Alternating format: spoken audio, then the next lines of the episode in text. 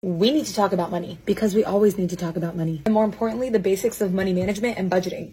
Who is this topic relevant for, Eden? It's relevant for anyone, anywhere, anytime, doing anything. Of course, if you don't have any income at all, it's important to get some income if you're in a place to do so. And in which case, this is all good groundwork so that when you start making money, this will be really relevant to you. But if you already are making money, this is highly relevant to you. So get ready to take some notes. Learning foundational money management skills now can set you up for a future financial independence. Financial independence meaning nobody can tell you when to work or what to do when you work. You're going to do what you love when you want to do it because you love it. So here are the basics of money management and budgeting that I challenge you to spend 20 minutes on this week. In the next seven days, spend 20 minutes on this activity. Are you ready? On a sheet of paper or Google Doc form, I want you to answer all of these questions. One, what is your monthly income? Two, do you have any consistent other sources of income outside of your primary job? Three, how much money do you currently have in a savings account? Four, how much money do you currently have in an emergency fund if you even have one. Five, do you have a retirement account or investment funds? If so, what are they?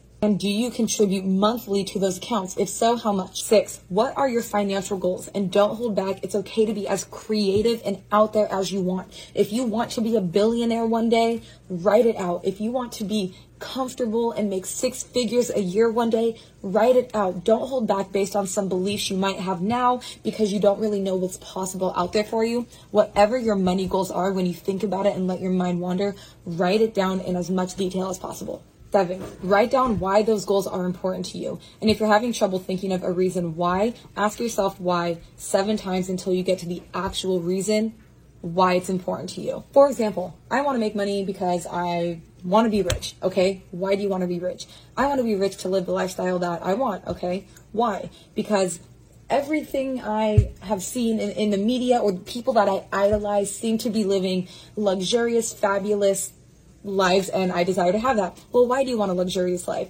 So I don't have to worry about working for anybody else, so I don't have to spend my whole life in the rat race, etc. Why is it important to you not to be in the rat race? Because I don't want to be miserable, sad, depressed, etc. And then you keep going until you find a deep core reason why it's important to you.